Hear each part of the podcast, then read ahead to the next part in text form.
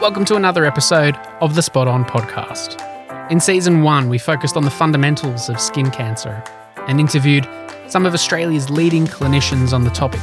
In this season, season two, we're focusing more on the human side of a diagnosis. And for this season, on the Spot On podcast, MScan is thrilled to be joined by renowned journalist Deborah Knight, who will be interviewing patients alongside a key member of their treatment team. And in this episode today, you'll hear the story of Professor Alan Cooper, who was diagnosed with stage 3 melanoma, and despite multiple surgeries and two trials of experimental treatment, it progressed to stage 4. The melanoma eventually responded to a combination of radiotherapy and immunotherapy. At the time of his diagnosis, Alan was actually clinical professor of dermatology at the Northern Clinical School of University of Sydney and the head of the Department of Dermatology at Royal North Shore Hospital. He's served in a number of capacities in the Australasian College of Dermatologists, and he's been involved in the training and assessment of medical students and dermatology advanced trainees. He's also supervised a research unit and was involved in fundraising for dermatology research through state, national, and international foundations. Alan's also a director of MScan, who are bringing you this podcast series. So, Alan knows this space from the clinician and research side, and now as a patient as well. In this conversation, you'll also hear from Professor Georgina Long, who is the co medical director of the Melanoma Institute of Australia, MIA, and chair of melanoma, medical oncology, and translational research at MIA and Royal North Shore Hospital, the University of Sydney. Professor Long leads an extensive clinical trials team and laboratory at MIA with a focus on targeted therapies and immuno-oncology in melanoma. Professor Long is the author of over 370 peer-reviewed publications in clinical and translational research in melanoma. So here is the conversation that Deb Knight had with Professor Alan Cooper and Professor Georgina Long about Alan's experiences with melanoma. I'm speaking today with Professor Alan Cooper and also Professor Georgina Long. So we've got a feast of knowledge here with us today from personal experience as well as professional experience in dealing with skin cancers. I want to start with you, Alan, and you've been through quite the journey, diagnosed with stage three melanoma in 2013, and you've had multiple surgeries, trials of experimental treatments, and it's still progressed further. Tell me a bit about I suppose, that first moment when the diagnosis came through? Well, I noticed a small lump on my scalp, which was, it felt quite firm and it was smooth and it made me very nervous. So at the end of one of my hospital clinics, I had my registrar biopsy it. By the way, Alan's a dermatologist. Well, that's what I wanted to get into. I wanted to get into the fact that we're talking to you here from someone who has that professional but personal experience. And if anyone's going to notice a change, it's going to be a dermatologist, right? Except it's on his scalp. Mm-hmm. So he can only feel it. He can't see it unless he bends his head. Sorry, Alan, I'm jumping. But in. I did, I did diagnose it by touch, I thought. You did, right. and anyway, my poor registrar was contacted with the pathology results, and she then had to call me and tell me what we'd found. No pressure on the registrar, goodness me. Know, I think it was very distressing for her. Yeah. So, what was the next step then? Did you go into professional mode or patient mode? Oh, I guess a bit of both. The diagnosis came through on a Friday afternoon, and I immediately telephoned a friend of mine who's a melanoma surgeon. He saw me on the Saturday and operated on the Monday, taking out the biopsy site and doing the sentinel node biopsies the fact that you live and breathe this every day and that you are often dealing with people at the other end of the table and you're the one dishing out the advice rather than having to deal with the advice all the time. But did you have a true understanding, I suppose, of what it means to have that diagnosis delivered? I certainly did. I was very involved in managing melanoma, but the sort of melanoma a dermatologist sees are uh, commonly early and probably 95 to 98% of the melanomas I treated were cured by the initial excision. But I was very familiar with that uh, tiny percentage that required much more in depth treatment and monitoring and supervision. And that's where you, Georgina, come in. Just tell me about your involvement in Alan's journey. So I'm a medical oncologist. In general, there are three ways you treat melanoma. One, with the knife. And that's generally either the surgeon or the dermatologist or sometimes GP. Number two, radiation, which is again just like surgery, it's a local treatment to one area, that's ray beams. And then there's drugs. And a medical oncologist, which is my profession uh, as a medical professional, treats cancer with drug therapies. So I come in with the higher risk melanoma, that small percentage that Alan mentioned. So, from a dermatologist or a GP's perspective, most of what they see is cured with surgery. They see a lot of melanoma at the very early stage. Whereas the oncology surgeons, cancer surgeons who did that sentinel node biopsy and the wider excision for Alan and the drug doctors like me, the majority of what we see tends to be much higher risk disease. And that's where it gets tricky with melanoma. It becomes highly specialized and you require a multidisciplinary team. But even your scalp primary, it was one of those sort of sheep that's really a wolf, meaning it can really trick the pathologist doctor when they're looking under the microscope. It can look like a sheep, meaning and not a bad melanoma. 80% of melanomas are straightforward. The pathologist diagnoses, yep, this is melanoma, on you go. But melanoma is scary. It can spread and it can kill. And so, what Alan had was his primary removed. And we don't do little bits, little bits. They do a wide incision. You want to get the whole thing out. And then they checked whether it went to the local lymph nodes. And that's called the sentinel node biopsy. That is a prognostic procedure, meaning it's a procedure to tell us how risky is this melanoma? What is the chance that this melanoma is going to come back really far and wide in the brain, in the lung, in the bones, in the liver. And so, as Alan was just saying, there are four stages to melanoma. Stage one, two, and three are all early melanoma, and the foundational treatment is surgery. But as you go down stage one, two, and three, your risk of becoming stage four, which 15 years ago was almost universally fatal, almost universally fatal, so here's Alan with his primary melanoma, which was a bit of a sheep, but there was really a wolf, but had gone to the lymph nodes. That's stage three. That put him at high risk of the melanoma becoming stage four. And that's where I met him. I met him at that stage after the surgeons had removed the primary melanoma, done a wider excision, and then looked at the lymph nodes and found that there was melanoma there. And the pathologist then, Alan, contacted you and delivered, as you say, that bad news and the process then for Georgina. I mean, you had the benefit of knowing all these people and knowing all these stages. And for the average patient, you know, it's frightening, as you say, but add that extra level of terror where you're not armed with the knowledge you've got. Well, you could say that, but uh, when you do have the knowledge, it's pretty terrifying too. That's true. You know the facts and figures in the end result. Yes. But at least you had the ability to go directly to the experts. And obviously the patients do as well, but it's through the guiding hand of experts such as yourself. But you knew where to go, I suppose. And so talk us through that next stage in your journey. Well, as it became clear that it was stage three, I was introduced to Georgina as a patient pretty quickly. It was monitored, and then I started getting local recurrences which were removed again. I had a series of general anesthetics to remove local recurrences on the scalp. And then I was entered into a clinical trial that Georgina was running. And that was a 12 month trial, which I had to leave the trial after 11 months because it had spread to my lungs. My suspicion is that it would have spread a lot more quickly if you hadn't been on the trial. But I then was on another trial, which unfortunately didn't help me at all. And then finally, it became extremely extensive. And as well as having both ipilimumab and nivolumab, which were still at a trial stage, I also had to have uh, radiation therapy. I guess in layman's terms, you chucked everything at it. Absolutely everything. And it worked. And, and it worked. Yeah. And what's the prognosis? Where are you today?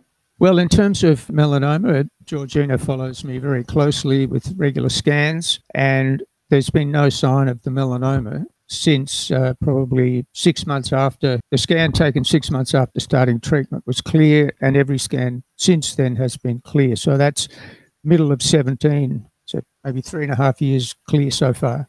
which is wonderful news. And Georgina, the research that you're involved in, the clinical trials, obviously it's the next phase of medicine and work in this sphere, but tell me a bit about those. Well, clinical trials are a must for cancer. Until cancer is cured, clinical trials are our only way forward. And so at Melanoma Institute, that is our goal is to always improve, improve, improve, improve.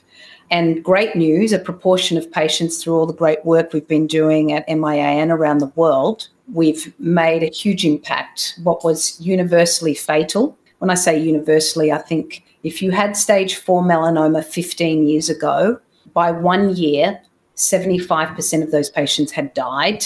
And by five years, 95% of those patients had died. So it's stark, stark statistics. It, it was one of those orphan cancers you did not want to get, much like pancreatic cancer is today.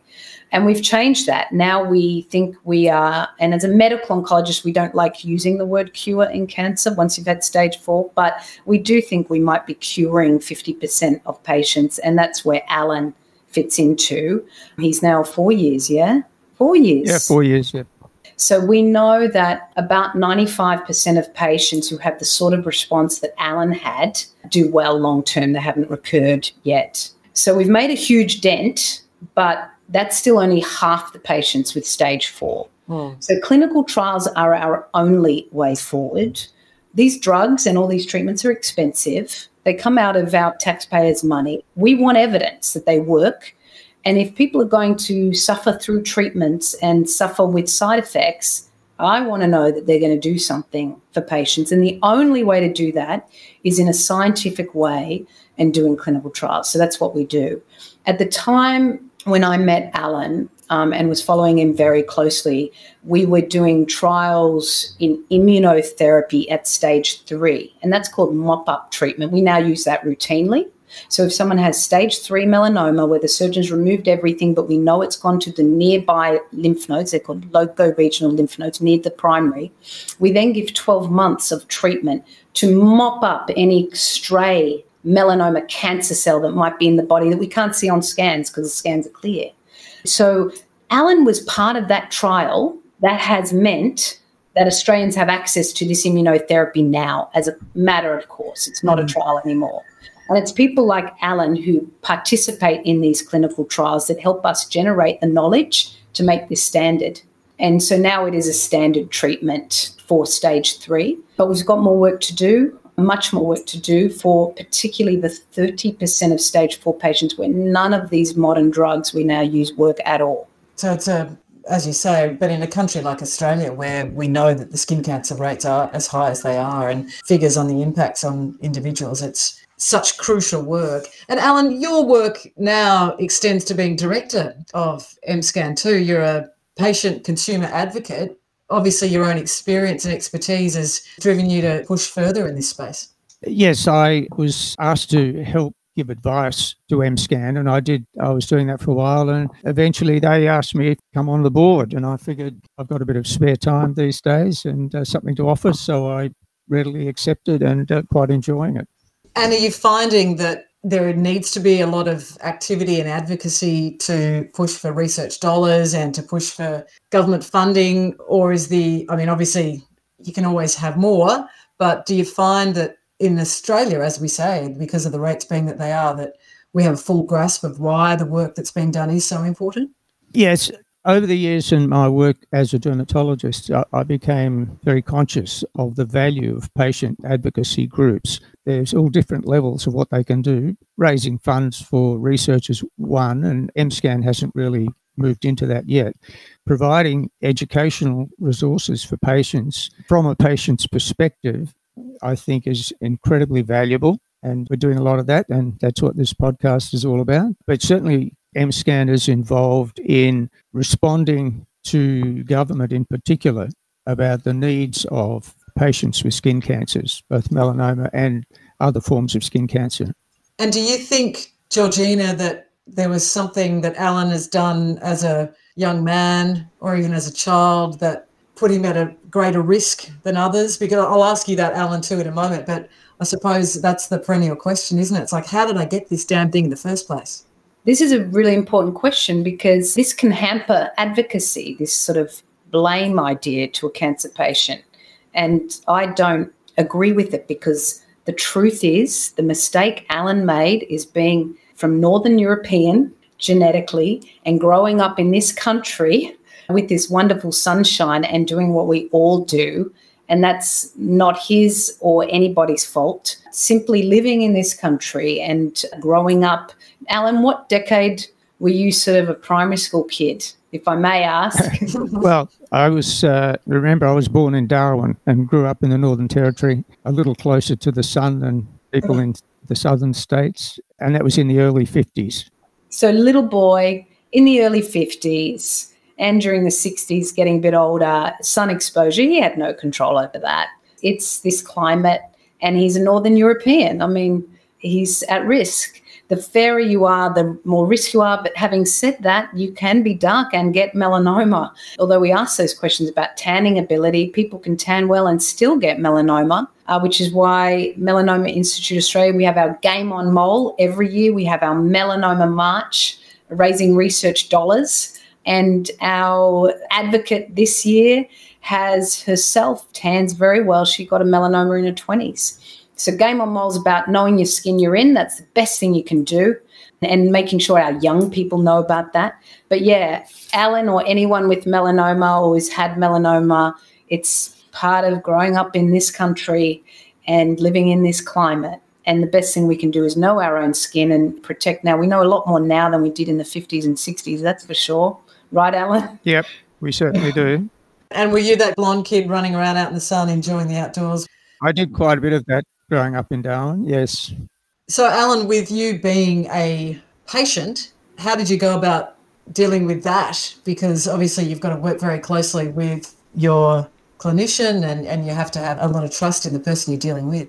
Yes, in some regards, or in many regards, I think having been a doctor for many decades, gave me the guidance of how to be a patient. I found over the years that, that patients who listened carefully and followed advice tended to do well. So I basically listened carefully, followed advice, and um, I think I've done well.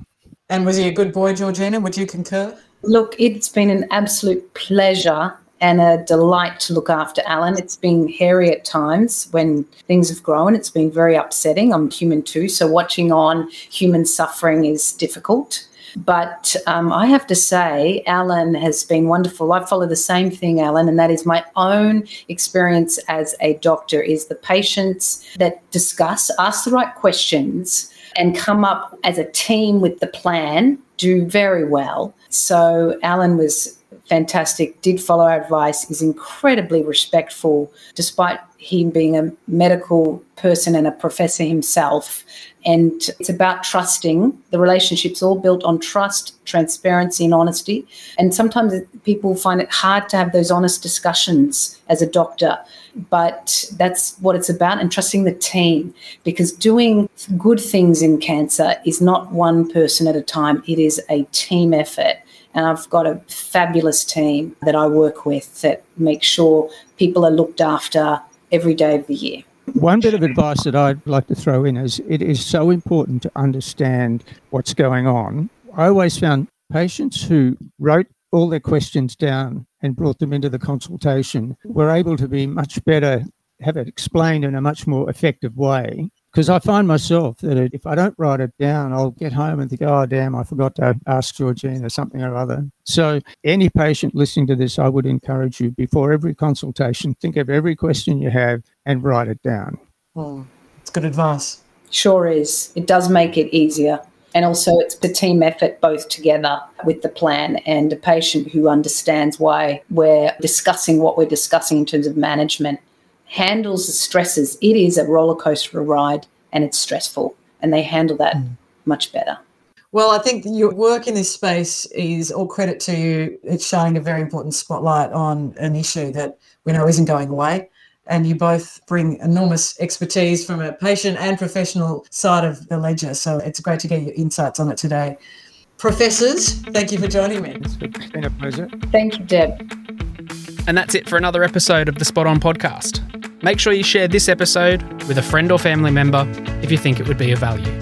If you haven't done so already, go back and listen to some of the episodes in season one about the fundamentals of skin cancer, or check out some of the other episodes in this season where we focus more on the human side of a skin cancer diagnosis. Remember that all of the content that's discussed in this podcast is for information purposes only and should not be considered as medical advice. Please make sure you speak with a medical professional for advice relating to your own specific situation. This podcast is brought to you by the Melanoma and Skin Cancer Advocacy Network, MSCAN, who are providing a new, innovative approach to tackle Australia's national cancer. MSCAN engages with Australia's leading clinicians, researchers, and advocates with the aim of increasing the knowledge of those affected by a diagnosis. For more information about MSCAN and the advocacy work going on to help Australians get skin serious, visit mscan.org.au.